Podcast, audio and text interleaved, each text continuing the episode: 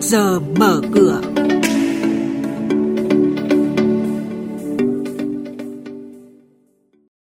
Trong chuyên mục trước giờ mở cửa sẽ có những thông tin đáng chú ý sau đây. 59 tỉnh, thành phố tăng trưởng dương trong 6 tháng. Ngân hàng tiếp tục hạ lãi suất tiền gửi trên diện rộng. Phải đưa phương pháp xác định giá đất vào luật là ý kiến của các chuyên gia khi góp ý vào dự thảo luật đất đai sửa đổi. Và ngay sau đây, biên tập viên Hà Nho và Bá Toàn sẽ thông tin chi tiết. Thưa quý vị và các bạn, theo dự báo của Tổng cục Thống kê, trong 6 tháng đầu năm nay, cả nước có 59 tỉnh, thành phố ước đạt tăng trưởng dương và 4 tỉnh tăng trưởng âm.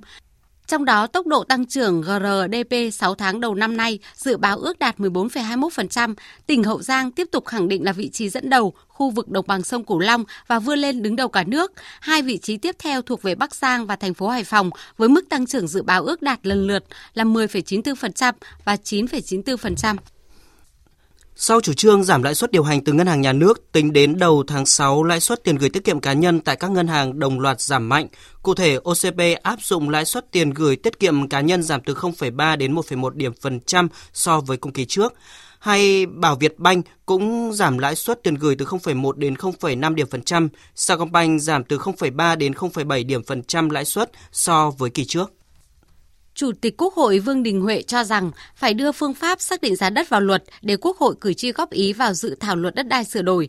Theo ông, trong tài chính đất đai thì khó nhất là giá đất.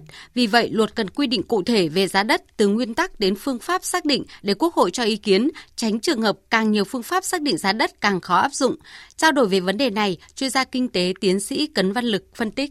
Riêng về cái phần à, tài chính đất đai thì chúng tôi cũng có kiến nghị nhóm vấn đề thứ nhất, cái việc định giá đất đai cũng đã phân cấp cho các địa phương, đưa ra các bảng giá đất, rồi cái mức giá đất rà soát điều chỉnh 5 năm một lần. Và với cái à, biên độ à, điều chỉnh cộng trừ 20% thì tôi cho rằng là cái đó nó bất cập.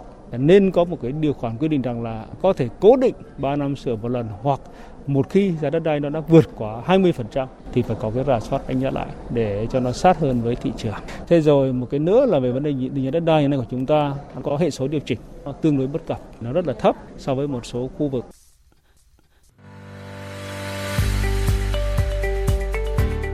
Quý vị và các bạn đang nghe chuyên mục Trước giờ mở cửa. Thông tin kinh tế vĩ mô, diễn biến thị trường chứng khoán, hoạt động doanh nghiệp niêm yết trao đổi nhận định của các chuyên gia với góc nhìn chuyên sâu, cơ hội đầu tư trên thị trường chứng khoán được cập nhật nhanh trong trước giờ mở cửa.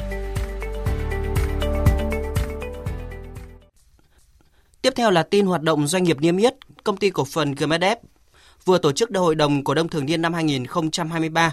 Công ty đặt kế hoạch kinh doanh với doanh thu năm nay đạt 3.920 tỷ đồng, bằng 103% so với kế hoạch năm ngoái. Lợi nhuận trước thuế dự kiến 1.136 tỷ đồng, bằng 114% so với kế hoạch năm ngoái, đồng thời đưa cảng Nam Đình Vũ giai đoạn 2 vào khai thác và tiếp tục mở rộng giai đoạn 3. Công ty cổ phần tập đoàn Thiên Long mã là TLG thông báo ngày 26 tháng 6 tới là ngày đăng ký cuối cùng để trả cổ tức còn lại năm 2022 và tạm ứng cổ tức đợt 1 2023.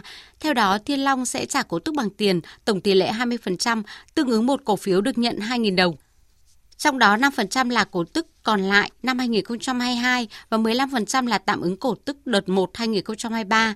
Thời gian thanh toán bắt đầu từ ngày 5 tháng 7 với hơn 77,79 triệu cổ phiếu đang lưu hành. Ước tính Thiên Long sẽ chi hơn 155 tỷ đồng để trả cổ tức đợt này.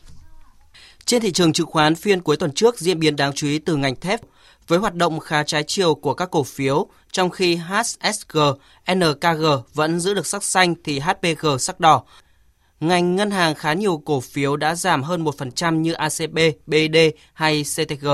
Dòng tiền vào thị trường thấp hơn đáng kể so với phiên trước, đóng cửa phiên giao dịch cuối tuần trước, VN Index tăng lên 1.107,53 điểm, HNX Index tăng 227,6 điểm. Và đây cũng là các mức khởi động thị trường phiên giao dịch sáng nay.